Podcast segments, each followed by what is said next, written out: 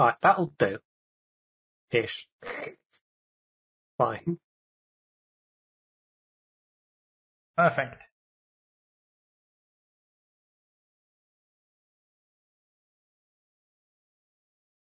Okay, are we ready to properly start now? Or, or, or, or was that it? Did we actually start? That, that was it. That was the intro. That was the start. That, that was the intro, yeah. Uh, we, we can do a jingle since we will totally edit that out. totally. I may need a larger head. I don't know. I think my cap- caption guy, if he was still around, would probably say my head's big enough. But you know.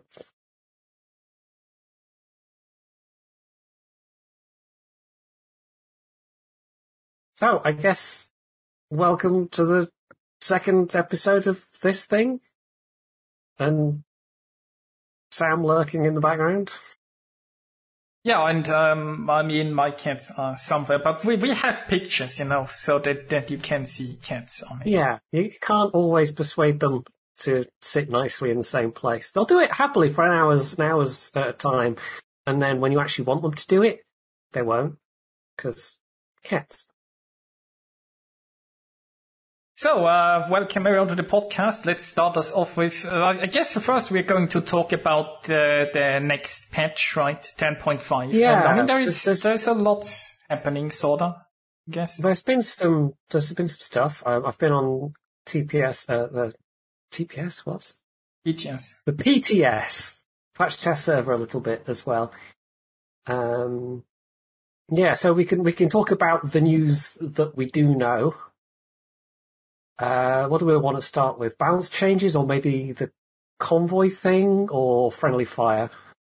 I mean, we can just start with balance changes. Those are rather the short, I guess, right? They, they, what they, they buffing the hue? No, wait. They're nerfing Uh, the nerfing. Hugo by one second. Yeah. They're buffing Which the is- range on the Flint. Yes, which is now going to be twelve point four, so it's still not quite as good as the uh, the the Atlanta, but it's kind of getting there. So I don't know. They're buffing it back up by stages. It, it feels so very weird because it's not like the, the, the, original 13.3 range has never been untested. You know, they are not No. like in uncharted territory. They basically, hand, and it's not like I've, it didn't feel like the Flint was overpowered in the last years. I mean, maybe when it was released, but not recently. They just nerfed it and now they are unwilling to admit that it was too much, I feel like. So they're going in so small steps back up. Knows what Sam's doing in the background. Actually pushing things off the table, as cats do. Uh, yeah, I think you might be right. Uh, it, it is weird that it just didn't get that same base range buff. Like everyone's scratching their heads over that one. What? Why? Why was like was Flint dr- drastically overperforming before? They haven't said anything to that effect, so it's a bit mysterious. And like the, the, small increases, right? They not uh, even like one kilometer more. Like what was the first? Hmm. It was from 11.1 to like 11.9 or so. Now it's to, to 12.4. Yeah, It's like just give it its range back, right? I mean, seriously. That one's a bit inexplicable. Hugo obviously overperforming a little bit. The fact that they've changed it, you know, to, well, setting up to be changed a patch after it's come out. I- um, I mean, obviously haven't- that's when they, they are most, you know, monitoring ships, but still, it is a little unusual. yeah, I mean, have you played the Hugo much? I I've barely A played little. it. Yeah, uh, it's okay. I actually did a video on it not that long ago. Uh, it's a pretty solid ship. Um, yeah, it's interesting that they nerfed the just the base reload time rather than the um, the the reload consumable. I would have thought if they were going to nerf anything, they might nerf that a bit. But yeah, I guess they just wanted to to change the the play style of the ship as little as possible because a one second reload is not something that you really know. You might notice it at the end of the scoreboard on average Mm-hmm. that you just do a little bit less. But while playing the ship, a one second reload from like from 28 to 29, you aren't going to notice that Yeah. too much. I think. it's still it's still a sub thirty second reload, so I don't think it's going to make a huge difference, and it's certainly doing a lot better than the a lot of the other. Like you compare that to California, still has a 34 second reload. Uh, I can't Well, remember I what Poltava's at, but I think that's 30 seconds. I don't know. I can't even then- remember what Florida has, but yeah. Anyway. Florida was the one that's that's a bit squishy, snipey, right? Yeah, but it's also a lot faster. I've actually got the client open, or I should have the client open. Let me actually check that real quick. Or it can say not responding. Excellent. That's what we want. uh, the other uh, ship change we know about is the Cristoforo Colombo is getting a slight buff. In uh, it's losing a second of its reload. It's going from 38 to 37 seconds. Going to make a big difference. And the turret traverse is getting a little bit faster as well. Or it's, it's getting almost two seconds knocked off it. I mean, I don't like. I mean, the, the Christopher Colombo is certainly like can use a buff. I have no problem with that. The thing is that the traverse seems weird to me because why? I mean, it's not like unwelcome, but it's not like it's really that much of a brawler, so it doesn't really need the fastest traverse Yeah. anyway. And 40 seconds was pretty reasonable already. I don't think this is going to make any realistic change. The reload, one second, I mean, one second isn't that much, but it's gonna help. I, it'll, you know, it's. I must say, overall, I prefer this this policy now they've had for a little while of like smaller changes rather than whacking things with great big nerf bats or buff bats every so often, which can lead to some pretty huge changes in how ships actually feel to play. I mean, if they, if they keep like doing that and do like every, every punch like a second or so less, I mean, they'll get there eventually, I suppose. That's a bit better. If I put my chair all the way down, feels a bit weird, but it might look a bit. There we go. Also, a we, less- we can see Sam now. Yes. He's, Who is cleaning himself Uh, because he's on camera. Yeah. Oh, absolutely. Um, So this, this is, is, I think, about the ships mostly for now. yeah, I think that's the only announced changes so far. There might be more stuff that comes later in the patch notes. Um, we also know about some upcoming ships.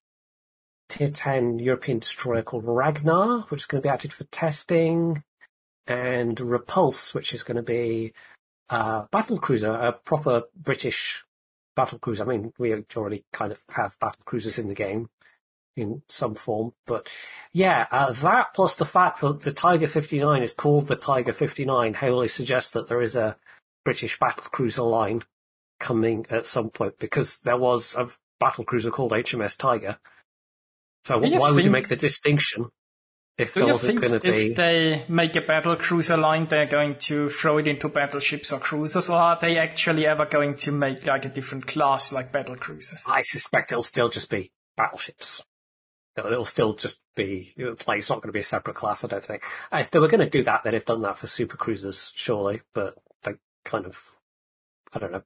I mean, they still- could move things around. Well, uh, premiums they could move. For lines would be a bit more difficult, but if they Yeah. invented a new class, they would switch it around. But yeah, I guess the next new class are going to be subs. It will probably also- also screw up their matchmaker. Yeah, true. Uh, I think that's that's something. I mean, this was definitely true for World of Tanks. It's been true for Lesta with World of Warships as well. They're usually very hesitant to make changes to to the matchmaker. Um, we- we've seen that even with their reluctance to uh, just outright prevent um, double tier four CV games or just double CV games generally, and um, it, it's it's basically all down to what that would do to the matchmaker, and they, you know, well, it's super not popular. It would be an easy win just to say, okay, no more double CVs, but clearly it would be enough of an issue with the matchmaker that, that they, they can't actually do it. So yeah, I mean, they also probably like one. Maybe it was too much queue time for us. There are quite a few low tier Seal Clubber CVs, I suppose. If they Yeah, only put one in a game, maybe they they need to queue too long. You can't do that to CVs, right? Hmm. Yeah, I, I, I don't know. That's like, that's a whole, yeah, that could be a whole discussion in itself as tier Job four opening. CVs versus tier four AA. Maybe we should do that at some point. Uh, the, the Okay, top- AA episode, just ranting Yeah. for one and a half hours. but for some reason, World of Warships suddenly doesn't want to start for me, and I don't know why. It's very odd. Which is useful to have it running just so I can look up stuff. But anyway. It, it knows, it knows that I'm doing a thing where I need it, so therefore now it won't work.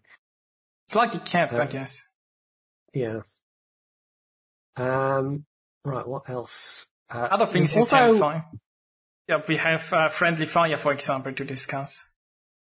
Yeah, um, that's one of the other big changes. And bear in mind, this is all, you know, announced stuff, so some of this might change before the patch actually hits.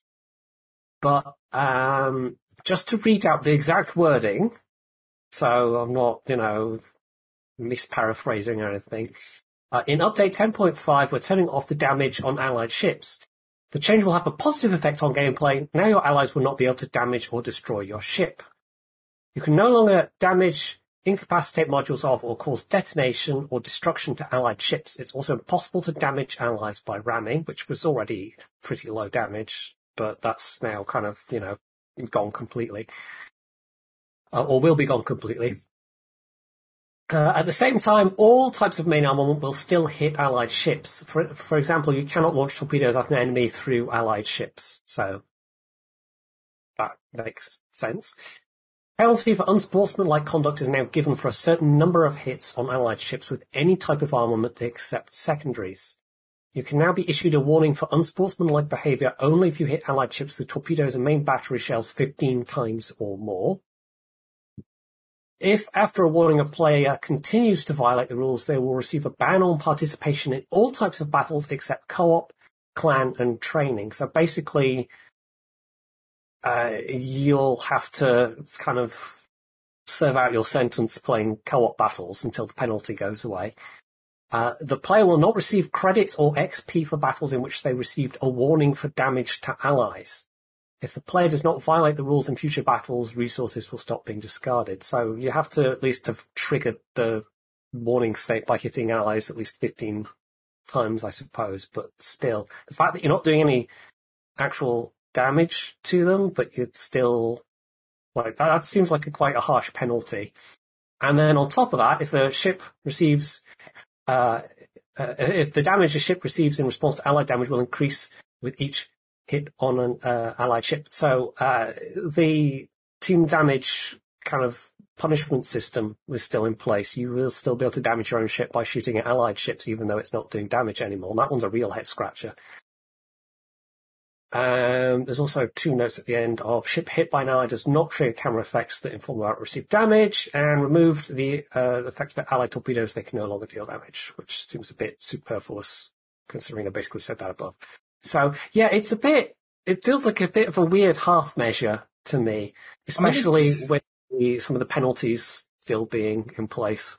It's worse than a half measure. I mean, they, it's like, currently it's often good play to not to, like you, you're gonna check your fire before you shoot. And I mean, there, there is a bit of skill, I guess, involved in this, but generally speaking, you just, when you torpedo, for example, you're gonna check if an ally is in its way, and then you gotta consider if you're posing a risk to an ally and not fire torpedoes. If that's no longer the case, there is no reason to hold back, right? If you have a chance to hit an enemy, you're going to torpedo because you can't damage an ally that would actually be good play, right? You see a brawl and you could potentially save your own battleship if you're torpedoed into and maybe half of the torps hit your own battleship, but who cares, right? They no longer do damage with the new system.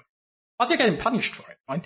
Right now, you don't do it because it's good play. You could hit an ally, so you don't torpedo. Afterwards, good play would be to shoot your torpedoes because you can't hit an ally.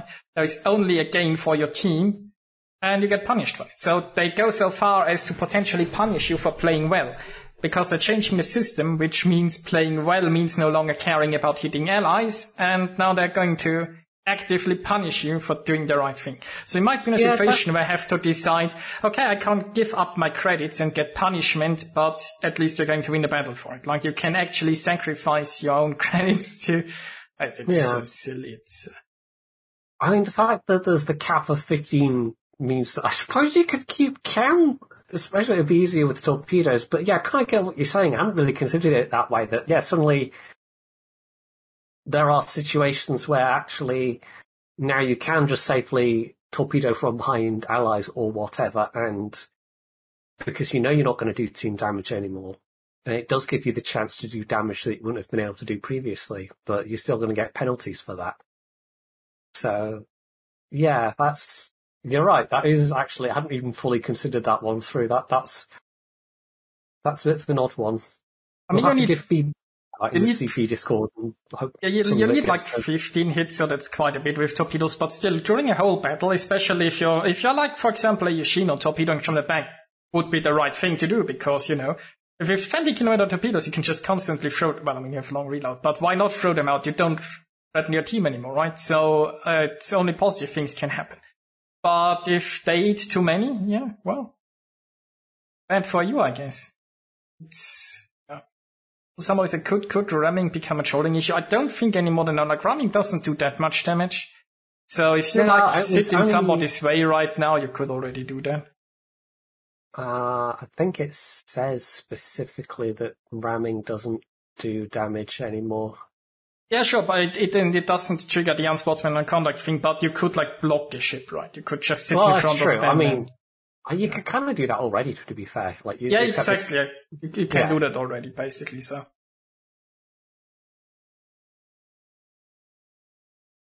Is the 15 only for the cron game? I think so.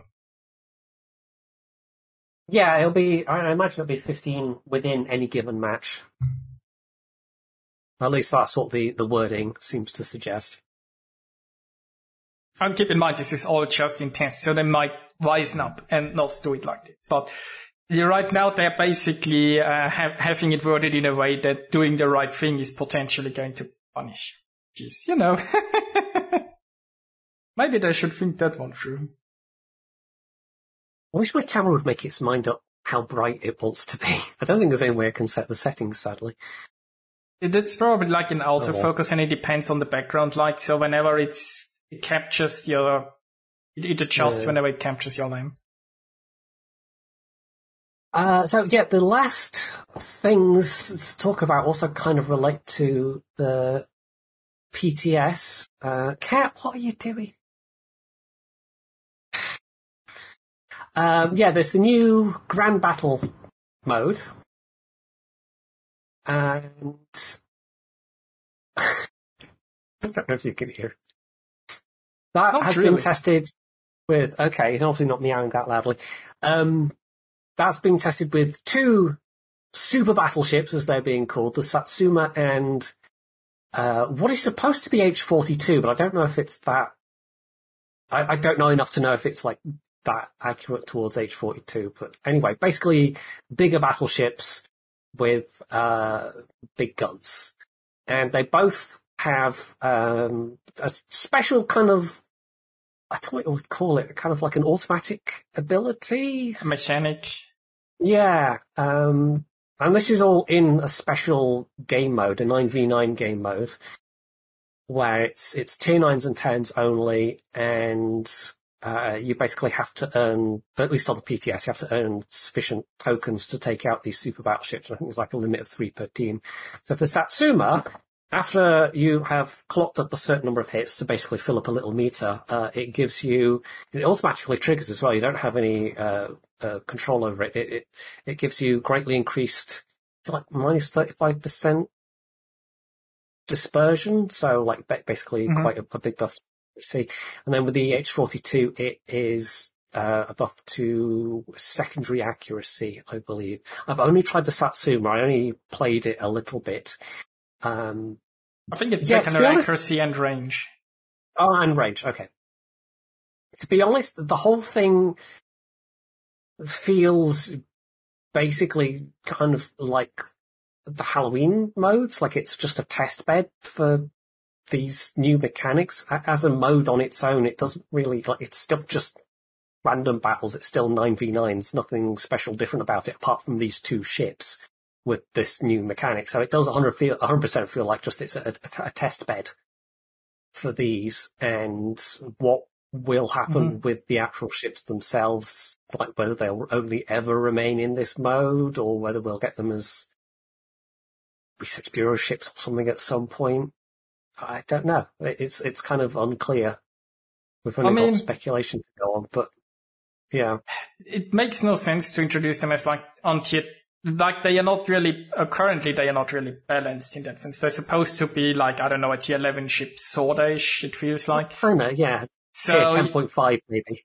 Yeah, it's it would be weird if they just add them regularly to the game, but I don't know. I mean, oh, oh, it could be that they want to test the ships. It could be that they want to test the mechanic with the lock on. I mean, that that's wasn't that like an idea they had and the community didn't like it, so they just moved it into a special mode, maybe to prove the point. I don't know. It's like Maybe. the the Satsuma. It's, it's kind of Deadeye on steroids. So after we've established that Deadeye was a bad idea, they've decided, hey, what if it's a special mechanic? Yeah, I at first I kind of misunderstood and thought it would be uh, something that would actually kind of make sense in historical context, in that shooting at the same ship over and over would actually boost your accuracy against that ship over successive salvos. Yeah, but Which that's, you know that, that's how naval gunnery worked in real life. You would you would keep firing and, and refining your solution. yeah, Um, but it's just no, a very just- bad game just- mechanic. No, you, uh, yeah, at the moment you just shoot at whatever and it, it fills up as you go. And then once it fills up, it triggers and you get like half a minute of better accuracy and, and that's it. So it's, it's very, very uninvolved at the moment. Maybe H42, the, the, the Hanover feels like it, it, it has maybe a bit more, uh, interactivity in that sense. But even then, it's your secondary guns in that case, so that's they're just kind of doing their thing for a bit. I mean, it's, it's not like you have direct control over them. So I don't know. I'm I'm kind of a bit lukewarm on the whole idea, to be honest. I mean, I've always been a very big fan of rolling battleships and of pushing and so on. So if you make like a bigger battleship that's more focused on just pushing in, I kind of like the idea. Obviously, it's not necessarily balanced, but uh, I always the, the one of the biggest issue that a lot of the brawlers have is that they don't have the survivability to get close enough Hmm. to make much use of the secondaries because there's so much long range damage. Now, if you have less ships all around and uh, more secondary range and more hit points and so on, so the the Hanover will probably be an amazing brawler. And you have the addition of the special thing you trigger for secondaries. But obviously, it's not going to be so much fun if you're not in the soup. That's always the problem if you have asymmetric things, right? Everybody wants to be the, the big ship. Hmm. Nobody wants to be a small ship. So the question is, that, that's something that uh, uh, I saw on like Flamu's stream and that he has pointed out that people just have to play games to get like the, the intelligence data, so they just YOLO in and die, so get the Mhm. tokens so that they can play the big ships. I mean, that's especially going to be true on PTS because nobody takes PTS seriously. But I was that's actually reminded me of um, years ago in World of Tanks. They actually tried to do an asymmetric kind of uh, battle mode. Um, was it historical battles or was it something else? I think it was something else. It wasn't historical battles. That was no, it was historical battles. There was also national battles where it was uh, teams facing each other of only you know one tech tree versus another tech tree. That was a whole other thing. But yeah, historical battles, they basically tried to do this asymmetric thing, and you'd have, uh, in theory, a bunch of people playing T-34 medium tanks versus a couple of players in Tiger Ones and, you know, a couple of Panzer Fours and whatever. And of course, everybody wanted to play the big, you know, chunky Tiger Ones, and so the queue times were basically horrendous. People gave up playing, and the whole thing just kind of collapsed and was basically sort of uh, abandoned by wargaming as a bit of a failed experiment. So, uh, yeah, it's kind of got that same, yeah, that same feeling to it of everyone's going to want to play the big shiny chips with the the new gimmick and not necessarily play properly with the rest of the ships that was actually required to get the tokens for that gimmick. So, yeah. I don't know. I have a feeling like this isn't going to be a long term thing. I have a feeling like this is going to be something that's around for maybe a patch or two patches.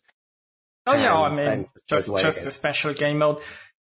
Or we'll see how well. I mean, sometimes even if it's not the best mode, it can be just a distraction from random battles and something different to play. We- We'll just have to see how fun it is to play again and how how much influence the big ships will have, how much stronger they are.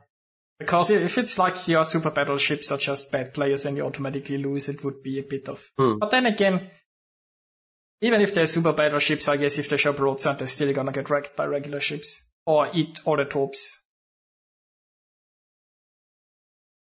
Well, the, the interesting part is, Tom, like for secondaries, they have, like the, the, Satsuma has the main gun battery buff, right? The Hanover has the secondary battery buff, uh, but it's still triggered by your main guns, interestingly enough.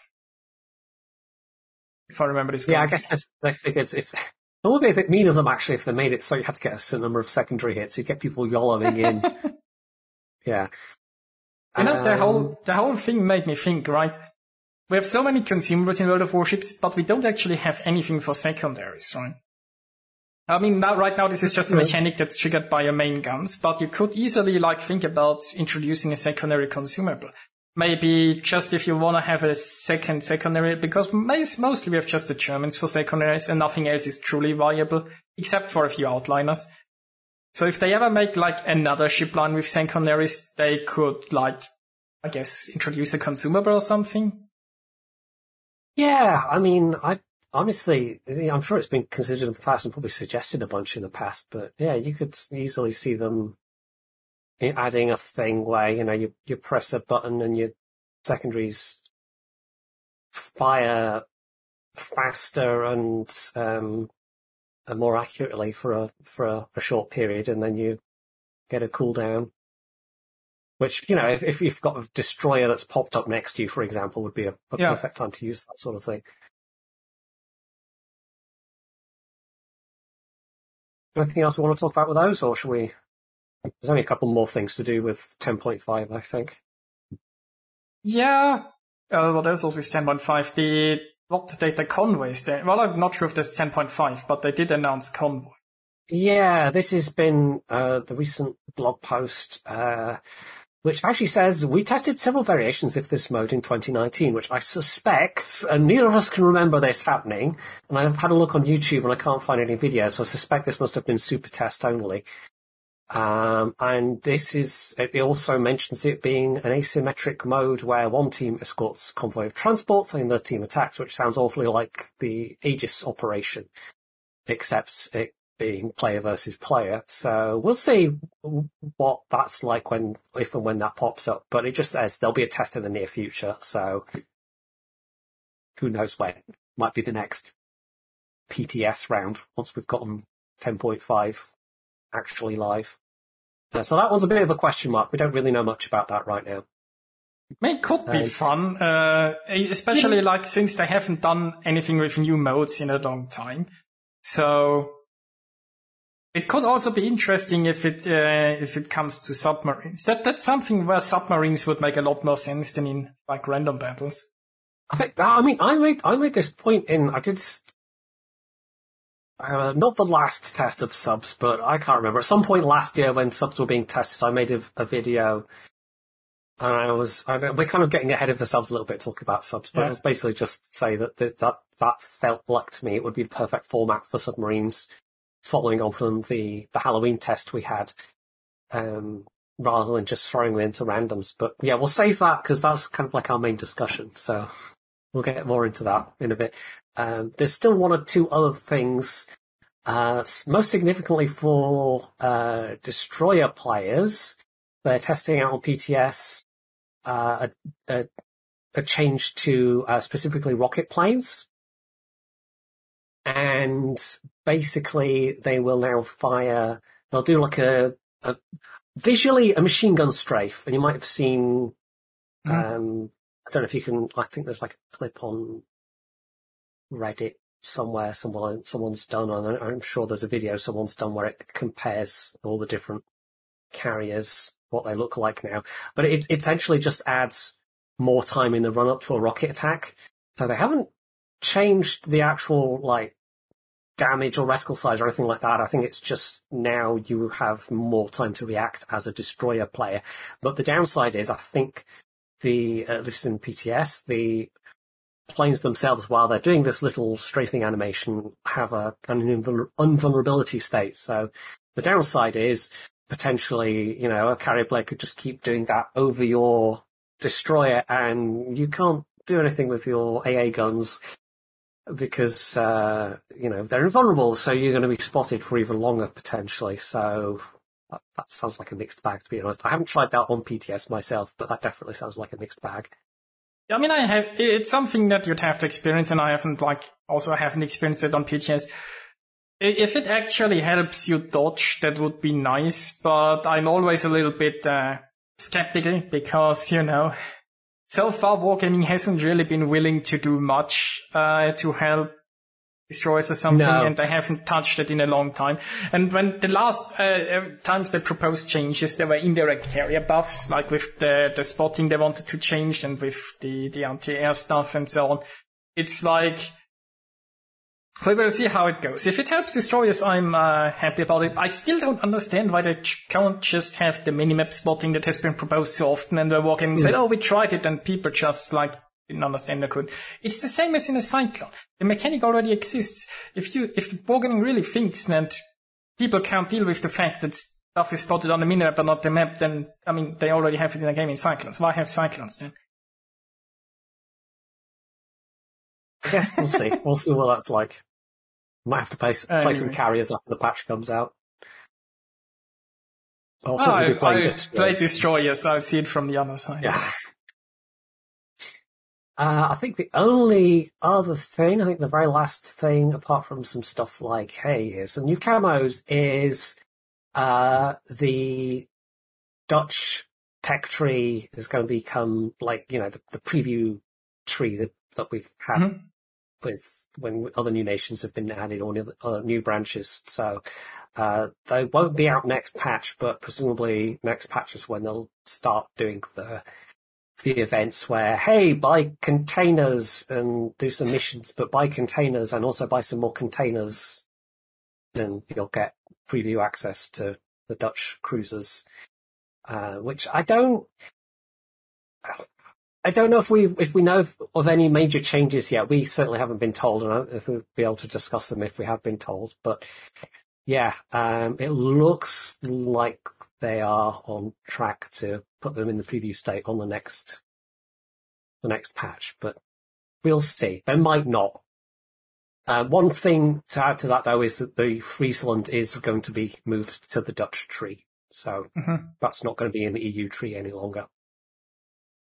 I mean, I wouldn't be surprised that once they are finished with the German destroyers, they have, uh, they immediately go to the Dutch without any gap in between. Want to keep that loot box train rolling? Exactly. I mean, can you imagine a one patch cycle where you couldn't buy a loot box? I mean, the world would come to an end surely. I think that's it for that.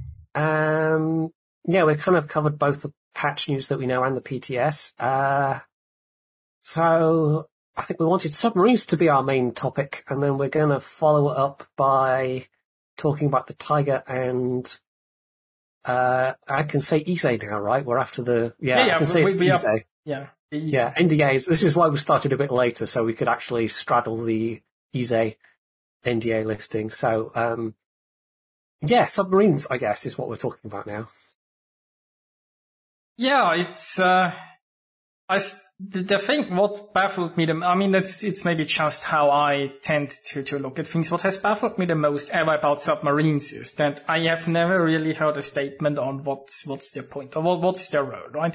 I personally am a person who would look at this, if I introduce something new to the game, the first thing I'm gonna figure out it was role, should I but Wargaming's attempt seems to be, or at least I can tell, is we just design this class and it will find a place somehow.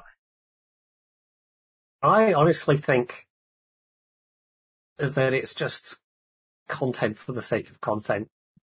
Given, given that they spent ages and ages saying, oh, there'll never be submarines, there was that famous statement from Sub Octavian saying there will never be submarines in of Warships.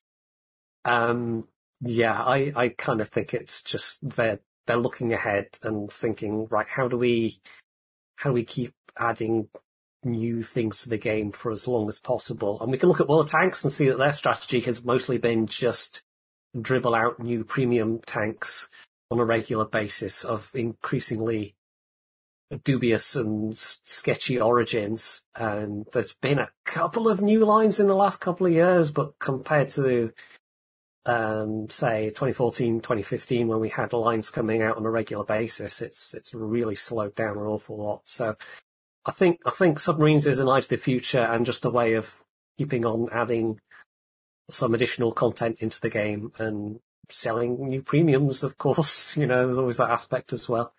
Yeah, set, set yourself up for a new pool of ships that you can add. And I guess, and in, in many ways, there were people who asked for submarines. So I, I mean, I've seen this on past events where people just asked, why not submarines? Why aren't there submarines in the game? I mean, it has become a bit of a meme, but uh, hmm. there are general people, I think, looking forward to it. But it's just, I still not sh- like what what do you want to do with a submarine, right? Do you want to go like spot into a camp? Do you just want to go around flank and shoot someone? It uh, it's do you just spend like 15 minutes going for the counting the carrier because you might be the only class and, and carrier can't like.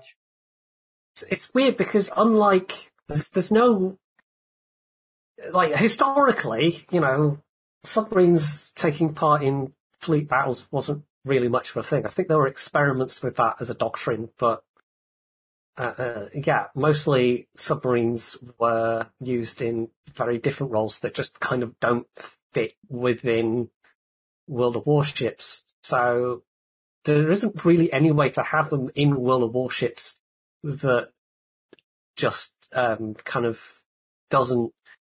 How do I want to say it? It doesn't bend reality. That that doesn't take extreme liberties with the actual historical nature of of uh, of submarines in this in this period. And so, like gameplay wise, that ends up. Well, I mean, I don't know how frequently or how much you you played the, uh, the various submarine tests, but yeah, they went through some um, quite extreme variations in terms of their effectiveness and it's really hard to like we haven't seen much or heard much about them recently, but it's kind of hard to imagine that they've somehow, in the meantime, kind of cooked up some perfect medium.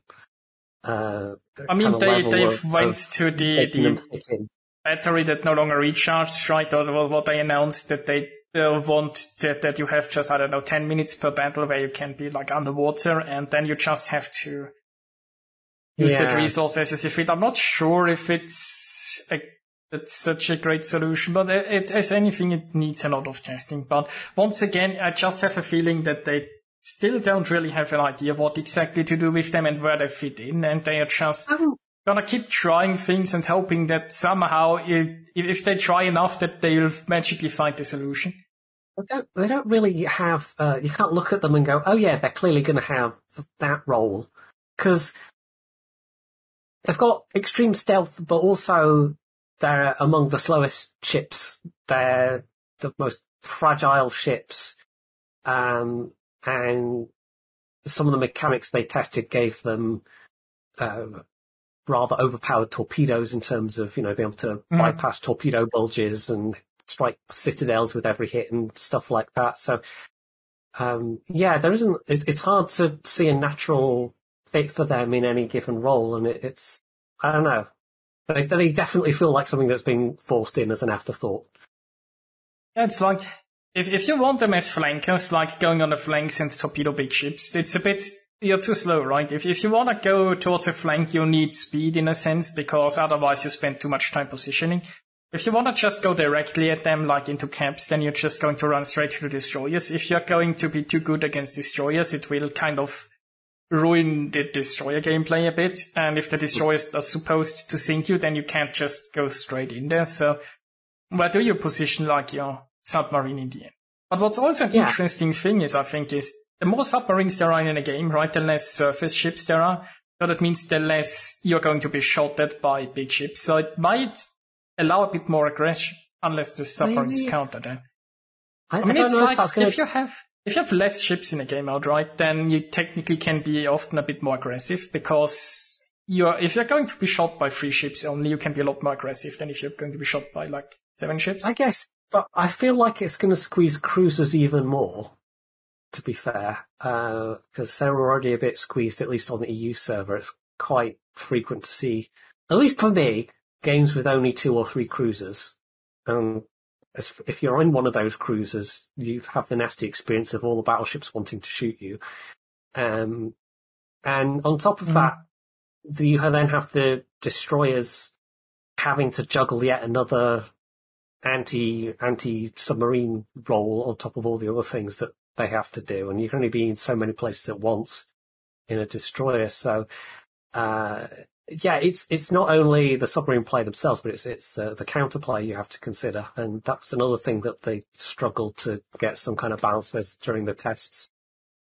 So, you know, it, Yeah. Worst case scenario, they just kind of get bodged in and everyone starts shouting at the destroyer players, oh, go hunt the submarines. No, wait, go cap. No, wait, go spot. And all the while being harassed by carriers as well. So, That's also a thing with, well, since you mentioned counterplay. Obviously, if you have too many different classes that are too, uh, too strong again, or too, too specialized, it's a problem because if you say like you need a destroyer to counter a submarine and you need like, okay, nothing counters carrier, but assume you there was something that counters carriers, and then you tell like, I don't know, battleship counters cruisers, if you have too much of a this is like paper, stone, scissors, like kind of thing, but you have very few ships, then it's going to get problematic because you don't have one of each class on each flank anymore.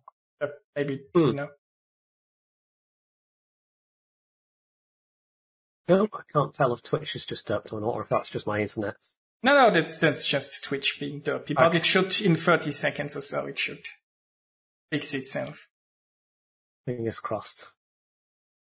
Ah, it, it, it always does that to me. I've been, I've grown, uh, accustomed to.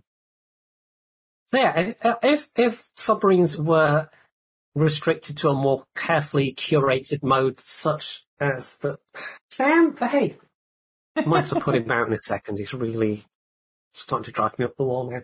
Um, yeah, like, like the the Halloween mode that we had with submarines, or some kind of special game mode, or even just you know if there were operations just for submarines or something like that. Um, that that would be a bit more like I could see that working better, but just throwing them into random battles, I am deeply skeptical still. Yeah, it's. I feel like they probably have spent too much time and they want to get more out of it than just a special mode. But you know, they could just have a, a, a convoy mode or, or with submarines, right? Or they could have tried to go more. I mean, they will never go more towards operations, I guess. But this would have been such an interesting thing, convoy raiding with with submarines. Hmm. You you could have like one team that has uh, like I mean I'm saying they're testing a convoy mode, right? Why not just have the convoy mode where one team has maybe destroyers or so that are trying to protect the convoy, and the other team has submarines that uh, have to sink the convoy or something. That could that could potentially work. Yeah, then you can actually you can balance things a lot more finely around that specific scenario rather than trying to have the balance against almost too many things trying to trying to put them in, in random games and not dramatically change the nature of the game that people enjoy at the moment for the most part. You know, mostly I'm sure 100% enjoyment is uh, is probably not something everybody experiences, but yeah. I mean, there is always the fun police. If you enjoy it too much, they can help you. But is that is that it? Or we? I don't know if there's much else to. I mean, we, we just don't know too much yet about submarines. We yeah, have to all wait until the next test. Speculation and and yeah, based on all the, the testing that's been done so far. So yeah, Yeah, I mean, Well, we can we can go over to like new ships, especially since since we've as always just mentioned carriers recently. The the Ise is uh, yes. So I'm going to say I'm going to say right now, I'm sure most people here watch Jingles. Go go watch Jingles tomorrow video. It may may or it may or may not be a name that you recognise playing in Ise. And having a very, very silly game in the Ise, or a very silly ending to a game in an Ise. So what what's your experience with the Ise? I personally haven't tested it, I gotta admit. So what's uh so the Ise for those who don't know, it's uh um hybrid? The battle carrier. Yeah, hybrid Yeah. carrier. Um, I mean, the, the real world story uh, that I know of, there was Ise and was it Hyuga as well? I think they were both converted. Uh, it was after, I want to say after Midway. It was after some major engagement where they lost some carriers and they were like, uh oh, we can't really, you know, build more because they take ages and are really expensive.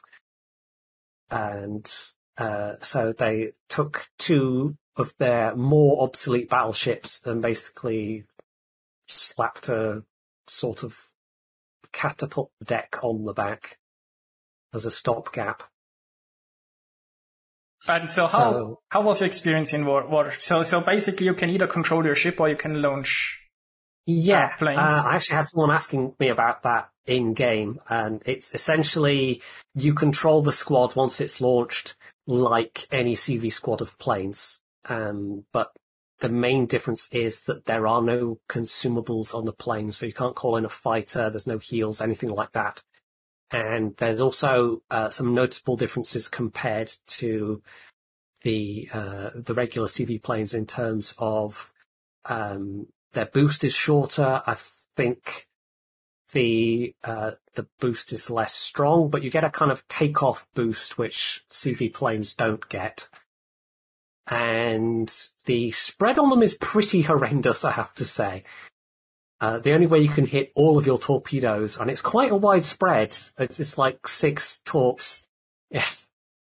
what? Uh, is um, uh, basically to have two ships like Mhm. parked in a line next to each other, stationary kind of thing. So I think the best I've managed with any one drop is like four torpedoes. And the torpedoes don't do a lot of damage, so they're almost more a kind of psychological weapon because people see torpedo bombers coming and go, uh oh, and start maneuvering to avoid them. So they can be a good way to get people to make maneuvers that they don't want to make. Um, the other thing that they can do, and this is a, a pretty powerful boon to any team, especially if there's no other CVs in play, is they can, of course, spot destroyers. Uh, but you have the limitation if you can't just pop down a Mhm. fighter. So, uh, you're essentially, you know, you can send up your planes just to spot destroyer and just circle around the destroyer, but eventually the AA or whatever AA is nearby is going to chip away uh, at, at those planes, and uh, trying to actually drop on a destroyer with those torp bombers is is really difficult. So, uh, as a spotter, they can be pretty powerful, but as a method of actually attacking destroyers directly, they're kind of not very good. So what class it- does it count as? Fishing. Uh, it's still a battleship. It still shows up in the team as a battleship.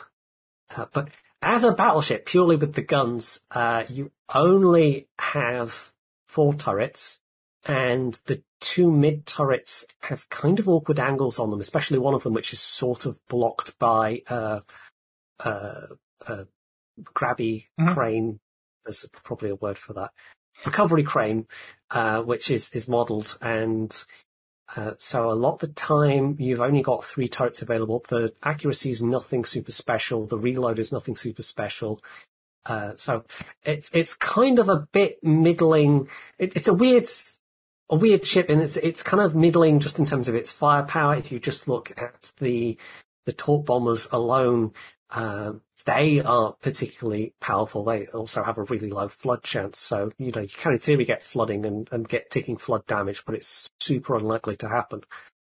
Uh, so, uh, you know, you look at the two separate things and you think that's, that's kind of mediocre at best, but together it kind of works. It's interesting and it's a little bit different and it, it, as I said, can offer you quite a powerful advantage if there aren't other CVs in play doing spotting already.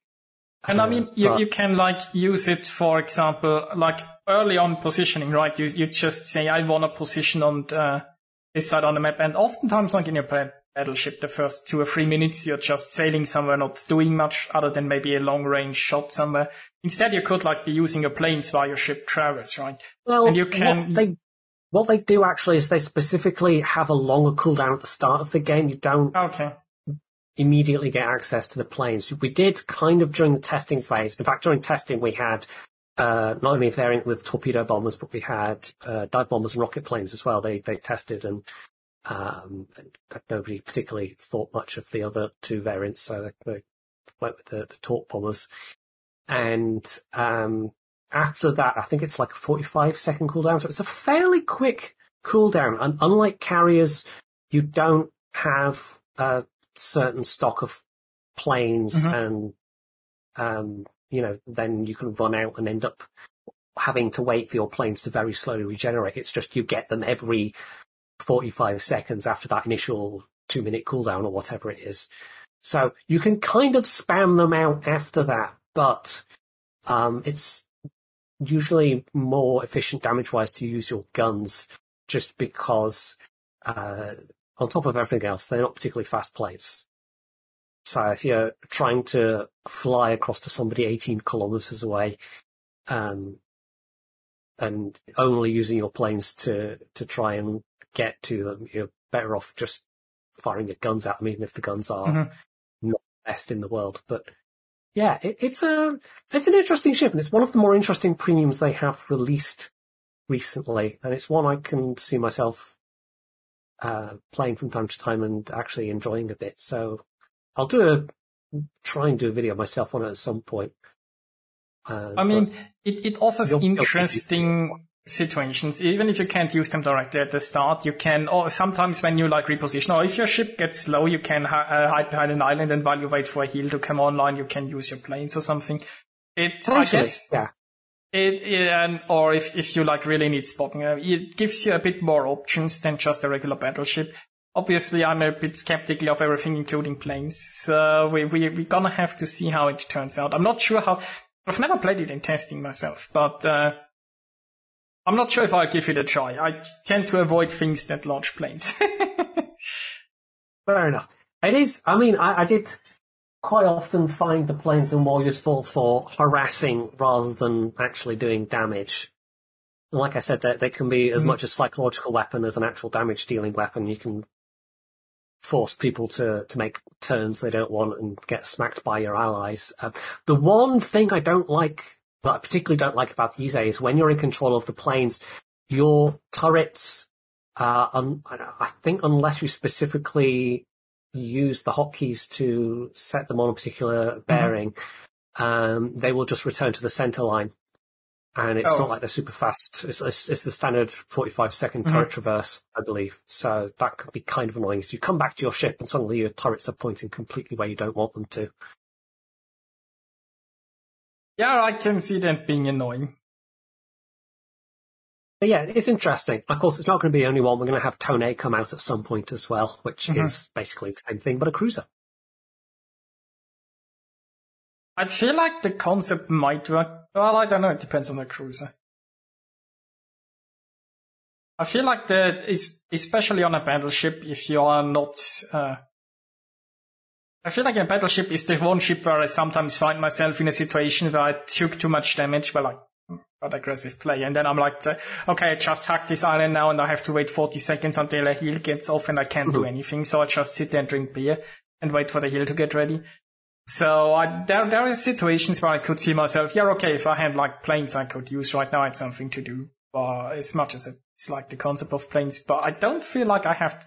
Well, I guess if the cruiser doesn't have enough range, you might be in a situation where, like, especially if you're like in a demo in a Minotaur, you'd be like, "The enemy is so far in the back, I can't do anything. Let's just have planes ag- ago." Yeah, I think the, the Tone, um, it's going to be harsher matchmaking for that for sure. You know, there's a lot of better AA around at that tiers rather than tier six, but of course in Ise you can still Mhm. see tier eight games, so that's definitely going to limit the effectiveness of the planes as well. Um, should we start talking about Tiger? You can start off, and then I think I have to put a cat out while you start talking about Tiger 59 because you've actually played Tiger 59. I, I've played the Tiger 59. I was uh, rather unimpressed, I gotta say. It's, uh, I mean, technically, if you put radar and smoke on a ship, it's a very powerful combination. And the problem is they try to balance that powerful combination by just giving it not very good gunpowder, right? And you don't have the torpedoes, you don't have, you don't have much going for you other than like smoke and radar. And as powerful as smoke and radar together can be, uh, I mean, nine kilometer radar, you often have to position yourself in a position where you are vulnerable to enemy radar, so there is that. And if you are not in a domination game, then the smoke radar isn't going to do that much. And oftentimes your DPM isn't that great to dealing with the destroyers, especially if they're just running around angling. It's like you're base, you're kind of a one trick pony and your trick can be pretty nice, but you know, it, it feels like, uh, I mean, you can division it up by smoke, but then again, if you, if you just like take an Edinburgh and division Edinburgh with a Cleveland or so, you're going to be probably a lot better off. It's, it's weird to me. I mean, I have seen some people get decent results with it so far. All of my games have been rather mediocre because I, unless you can farm destroyers, there really isn't much you can do. yeah, it, as a as a as a damage dealer, if you just consider it that way, it, it is a deeply mediocre ship. Just with only AP and limited firing range. Yeah, it, it does, and, and it has two turrets yeah. only, like one front, one back, yeah. and it's basically it, Minotaur it, turret. So if you lose a turret, for example, then like 50% of your firepower is done. Yeah. And yeah, the, only, it, the only good thing about the turrets is they both fully rotate 360 degrees, which is quite nice. Yeah, I mean, and they're pretty fast, but uh, I don't know. It feels like you just don't really bring that much. They they tried so hard to balance a smoke radar combination that they just gutted everything else. I mean, you have, uh, I think you have like defensive fire that really doesn't do much because your anti-air isn't so great. You don't have yeah, hydro. You don't have yeah. torpedoes. I, the fact that you, I, I would really like to be able to at least have the option of hydro in that defensive fire defensive AA slot. Yeah, and I don't think it would be overpowered. I also feel like they should have given me at least some torpedoes. It's uh, with obviously, like uh, a lot of uh, cruisers don't have torpedoes are very vulnerable to getting pushed or rushed because they don't mm. have something self-defense against battleship or something, but you're sitting in the smoke with your, uh, you, it, like you don't have DPM either, and you don't have like guns that can really punish a broadside. You don't have anything, right? Unless you have somebody protecting you, everybody can just rush you and farm you. It feels like and it's, you are very vulnerable. And if you go nose into someone, not that you have that, uh, yeah, armor, you, you have one turret. It's like, yeah. I don't know. Yeah, I think my experience a lot echoes that, and it's it's unusual in that I don't think we've had a ship that's just such purely a support ship before. And I've really only played it solo so far, and as a solo experience, it's really not that good. Unless you can manage to kind of form a, a, a team with some random player that you happen to be in, which I've managed once or twice. There was one game where me and a Neptune kind of ended up buddying up, sharing smoke, and I was able to use radar to at least allow them to use their guns at destroyers that were trying to get too close to the smoke because my guns weren't going to do that much. It really does feel like uh, the first ship, the first kind of premium we've had where it's 100% aimed at, at being a division ship. Because yep. it does bring a lot of useful stuff to the table with both the smoke and the radar. Yeah, like if you had another cruiser that has need of these tools maybe and that shares a smoke screen with, you can get, like, I mm-hmm. mean, you could get, I don't know, maybe a Mainz or something with you there in there. But the thing is, oftentimes you, you might be better off if you like had like an Edinburgh and a Cleveland because the Edinburgh brings also smoke and a lot more than the Tiger. And then you have the radar from the Cleveland or like a Baltimore or something, it feels like. It's, I, I've divisioned, uh, the Tiger and I've divisioned like especially for Cleveland and destroyers and so on. But it always felt like I was providing support. I was providing the smokescreen, I was providing the radars, but I wasn't doing much else. And yeah, that, with the Cleveland that's, also having radar, it felt like a little bit redundant. That's my biggest problem with it is all the stuff that you do that might support your team. And this is experience I've, I've directly had is maybe you've helped a destroyer, a friendly destroyer take out a cap, or you've buddied up with another cruiser and, and you know, you're sharing smoke and doing all this stuff. But there's no reward for that in game. Reward is, is largely tied to, um, you know, capping and doing damage and uh, maybe a little bit from other sources as well. And, you know, doing damage is where it really falls down. So yeah, you're sneaky. Yeah, you've got really good set of consumables, but uh, if you're actually playing this and wanting some good reward out of playing it, it's it's not going to happen most of the time. That's going to be a rarity because the things that you do that are useful to your team mm-hmm. that help your team win aren't necessarily things that actually get rewarded on the scoreboard. Oh yeah, it's it's definitely that's a problem that Warships isn't really rewarding a lot of support functions. But I also feel like it's the support function itself are a bit situated. I mean, the smoke is most of the time useful, but if you want to position close enough to use a radar with the 9 kilometers, you're often vulnerable to enemy radars, so you gotta be mm-hmm. careful with that. And with limited range, if the enemy is too far in the back, it, it I feel like the support functions it provides are also like, or if you find a standard battle, right? Your, your radar smoke combination is so much less useful if you don't have a cap to fight over, mm-hmm. and suddenly you're like, hey, uh, my whole reason to exist is uh, not in this game. Uh, well, that sucks. Yeah, that one, that one, like, it's it's interesting, but it's it's definitely not for me. I don't see it being a super popular ship, but for some people, it might be very attractive with just how strong it can be in a division, how how much it can bring to the table at tier eight, especially in a, a cruiser division or divisioning up with destroyers to maybe get more smokes that way. You know, if you had a, a an American mm-hmm. destroyer, a Tiger 59, and I don't know, like a Cleveland or a Chapayev or a, a, a Edinburgh, something to, you know, or uh, Kutuzov would be a good one. That's got its own smokes and very good range, HE. So yeah, yeah, I mean, it's not, it's not a complete bust, the ship probably, but it's, it's on the weaker side, I feel like, and it's a bit, it, it's a kind of a pure support ship that's on the weaker side and has a bit of a niche role. So, I don't know. I feel like yeah. they could have easily, if they had given it another turret in the front, I don't think it would have broken anything.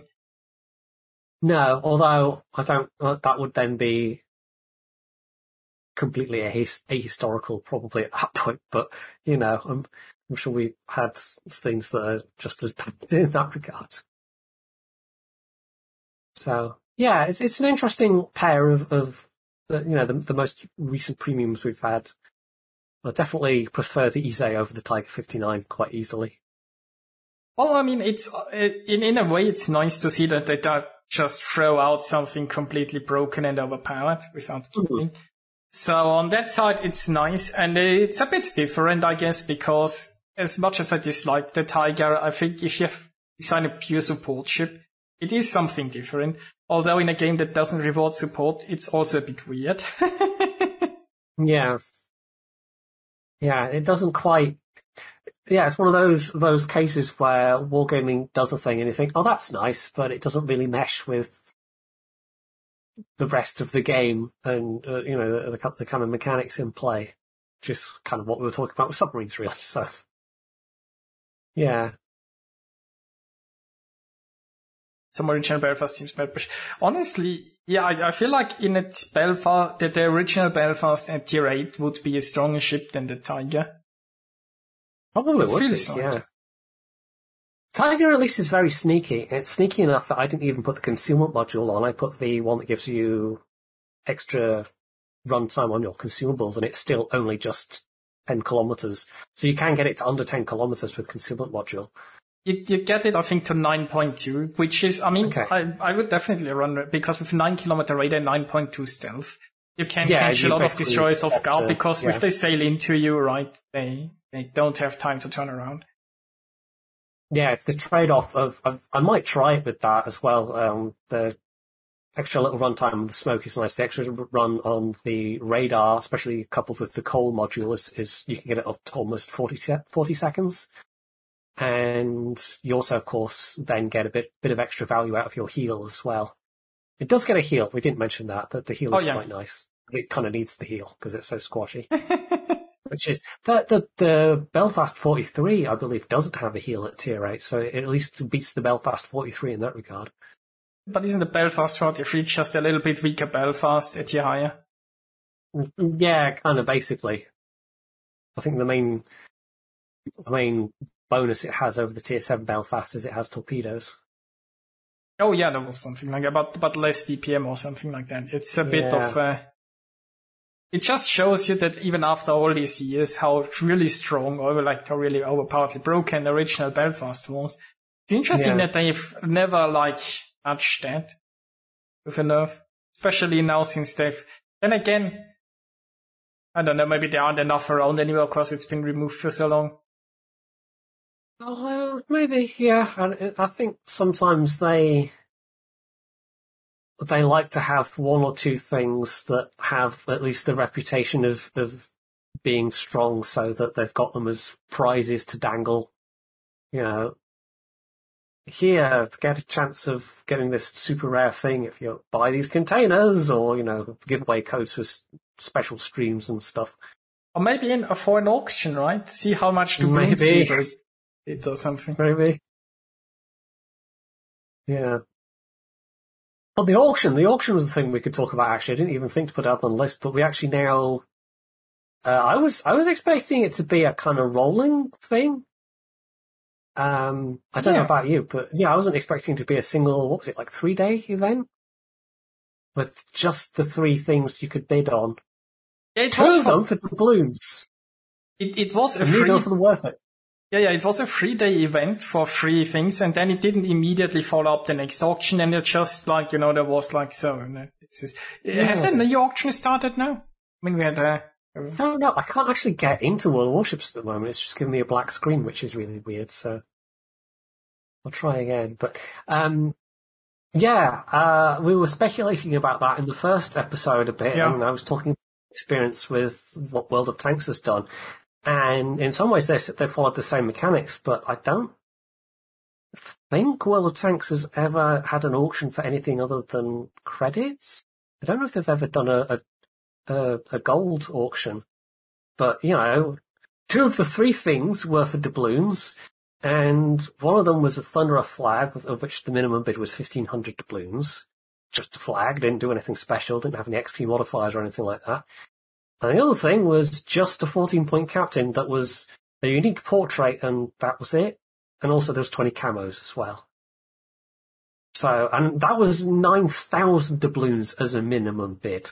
So it's not even just, you know, 9,000 doubloons. No, that's the starting price. You had Oh, to, yeah. presumably, I don't even know what the winning bids would have been because Wargaming hasn't let any information out. But for the coal, I mean, people were bidding tens and tens of millions. Uh, there was one of the other CCs in the Discord said that they'd bid like 99 million credits or something like that, and they'd had a successful bid.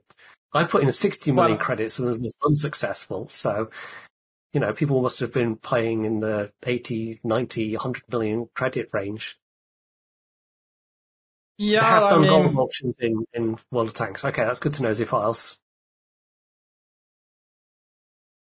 I mean, uh, the, the code is something that I at least understand, right? Give, giving people a chance to encode. And I feel like I don't like the thing that it's, uh, that I don't like the idea that you can't see other people's bits because it's, it feels like it's kind of designed to rip you off. But at least Yeah, you, well, you go in there and you bid just how much you think it's worth it to you. Say, how much would Mhm. I pay for 100k coal? And then you enter your bid and either you get it or not.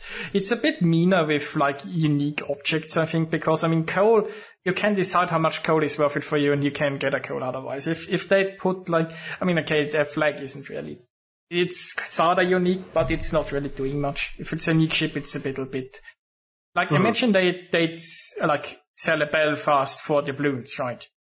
There'll be people who go absolutely crazy with. It's just going to be uh, like milking people for money, it feels like. Mm, mm. It's it's hundred percent the fact that it, yeah, the, the, there was the exact same blind auction mechanic in World of Tanks, and it is basically using that so-called um, FOMO idea, fear of missing out, Yeah. um, to basically get people to bid more than otherwise they, they might have just wanted to pay straight up from, you know, premium shop or the website or whatever.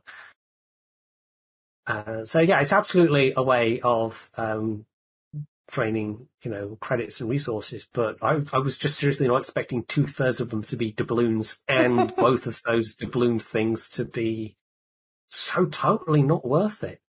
Like if it had been a special captain, if it had some special skills, like one of the legendary captains, then okay, maybe I could see that. But that's like 9,000 doubloons is like what, 30 odd euros more? I don't even know offhand. I'd have to check the website. It's not cheap.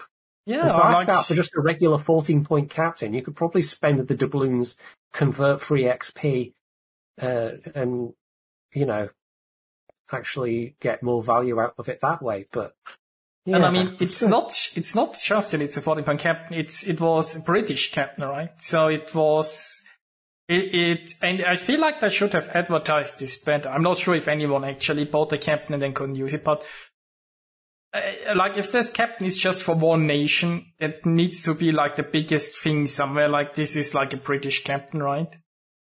Yeah, that, if they'd if they'd made it so that you could like maybe even say here's a 14 point captain, you're going to choose what get to choose what nation it's from. That might have added a little more value, but just for like a nation that you might not necessarily even be playing ships in, it's just I don't know.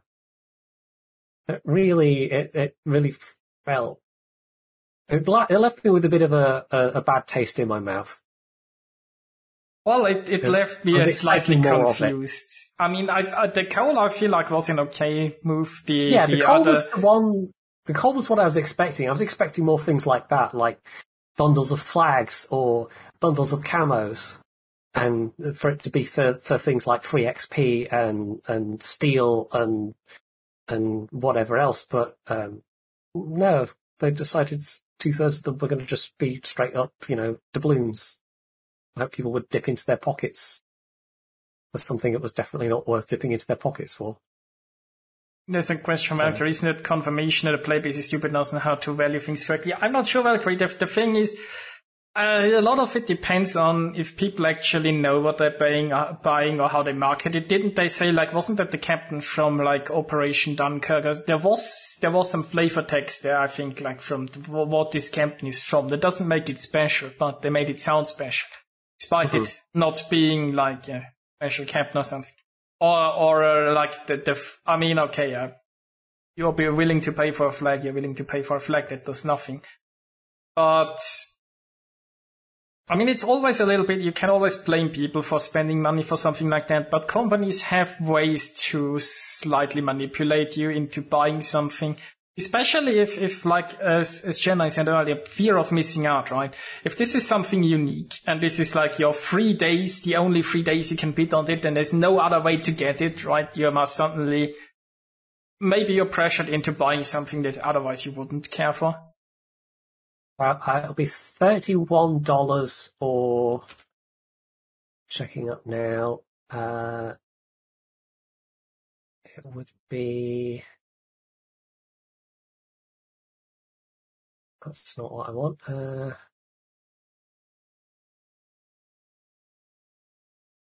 oh, typoed. That's why. Or just under thirty euros, and that's the minimum bid. You would have had to bid Mhm. more than that to actually be successful. It's absolutely not worth it.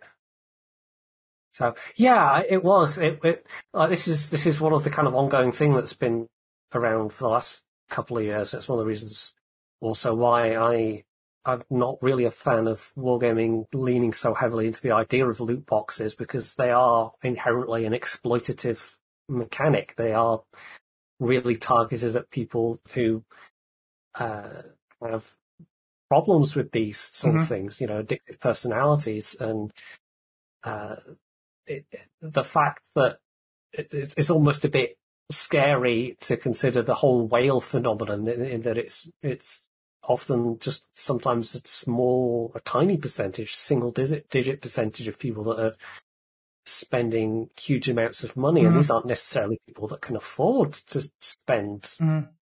those amounts of money. So, yeah, there are certainly way, way worse, more egregious, more greedy gouging examples out there than the kind of monetization that wargaming has. But uh, yeah, there's definitely aspects of wargaming's monetization and uh, that that uh, It's questionable.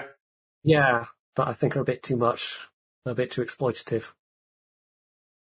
So yeah, this is, this is one of the big reasons why I was so disappointed that two thirds of the things were for doubloons and they weren't even for anything special. But that that did just feel kind of exploitative. What do you think will happen first? Will they sell something that you can buy a bid on for steel, or will they sell you steel?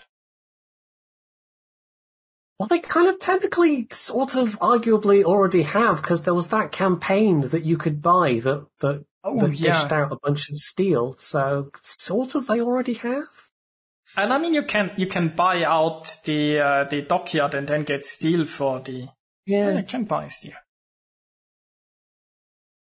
So yeah, we'll see. We'll see. A, a lot is also going to depend on the, the next few years if more countries adopt laws like they have in Belgium and South Korea. Because that's one of the things you sometimes see on the CC Discord is uh, there are a couple of CCs that are in those respective countries, and they sometimes ask questions about these things because Mm. they they don't have any way of seeing them themselves because they're just straight up banned in that in their country. And uh, I kind of feel like it it, it is going to take more countries. Like if the, if the whole EU suddenly took Belgium's stance on loot boxes, a lot of companies like Wargaming would suddenly have to be like, hmm, we're actually going to have to rethink how we do things now, and you know, like start publishing the odds on drop rates and stuff like that. Which I think they actually have to do in is it Legends or is it like the mobile version?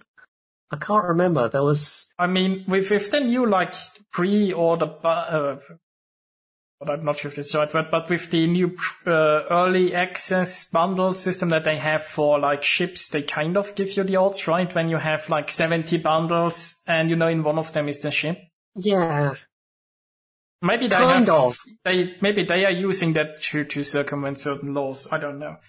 It's more like when you're buying the Christmas containers that might contain ships. Oh, and, yeah. like if you, you knew the exact odds of, say, a Missouri being in the crate versus because that was that was uh, was it last Christmas or the Christmas before all the Makarovs. Uh, that that was like yeah, the the, the last Yeah. Christmas. So, yeah, I, I think honestly, from from a player's perspective, from a consumer's perspective, more laws like that would be a good thing. And would, sometimes you need legislation to keep the game companies and just keep companies generally honest. Because you know, if you leave them to their own devices, they'll just figure out more and more insidious ways of of you know operating and making money from people. Yeah, I mean, unchecked capitalism is not. Uh, that, that's why you need like laws, nations to keep the companies in check. And now we will end the podcast by playing the Soviet national anthem. Uh, Um, but yeah, that, that, that, I think that would, I, I kind of almost want to see that happen just in the EU. Uh, Obviously that wouldn't now affect the UK directly, but if the entire EU, which is a really lucrative market for a lot of these Mhm. game companies, were to suddenly go, well, these are gambling. You're going to have to change how you do things. I, it, it would almost just, I just want to see that happen just to see how game companies would react and how they would, um, like if, they would actually put some effort into um, coming up with fairer ways to do monetization, or if they would just try and be sneaky and find loopholes and you know, I'm sure they would in in within a year or so they would have find. yeah. They would probably find a new way of doing it. So yeah, But we it would be nice to see. see. Yeah. So I think I think that's about us. I think we must have been going for at least an hour, if not longer. Yeah, we're one, one hour twenty or so. Okay, I, I, think we we can probably wrap things up there. Then that's a good a good place to leave things. Unless uh, anything else you want to squeeze in at the last second? No, I think that's uh, it's about it. Okay. So, uh, thanks everyone for coming to the podcast and we shall be back next week. Um, time to be announced, but yeah. Bye. Bye.